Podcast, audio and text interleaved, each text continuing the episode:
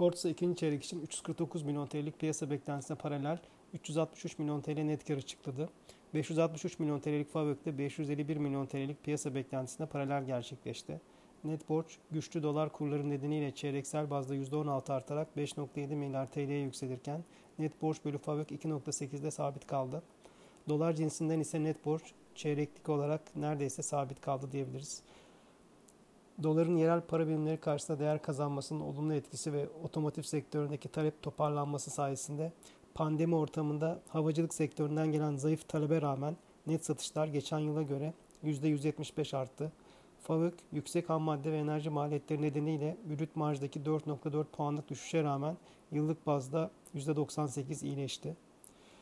Sonuçlardan sonra 2022 FAVÖK ve net kar tahminlerimizi sırasıyla 2.7 milyar TL'ye ve 1.6 milyar TL'ye yükselttik.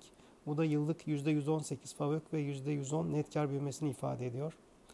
2022 yılı tahminlerimizde yaptığımız revizyonlar e, sonrasında hedef fiyatımızı da 61 TL'den 70 TL'ye yükselttik.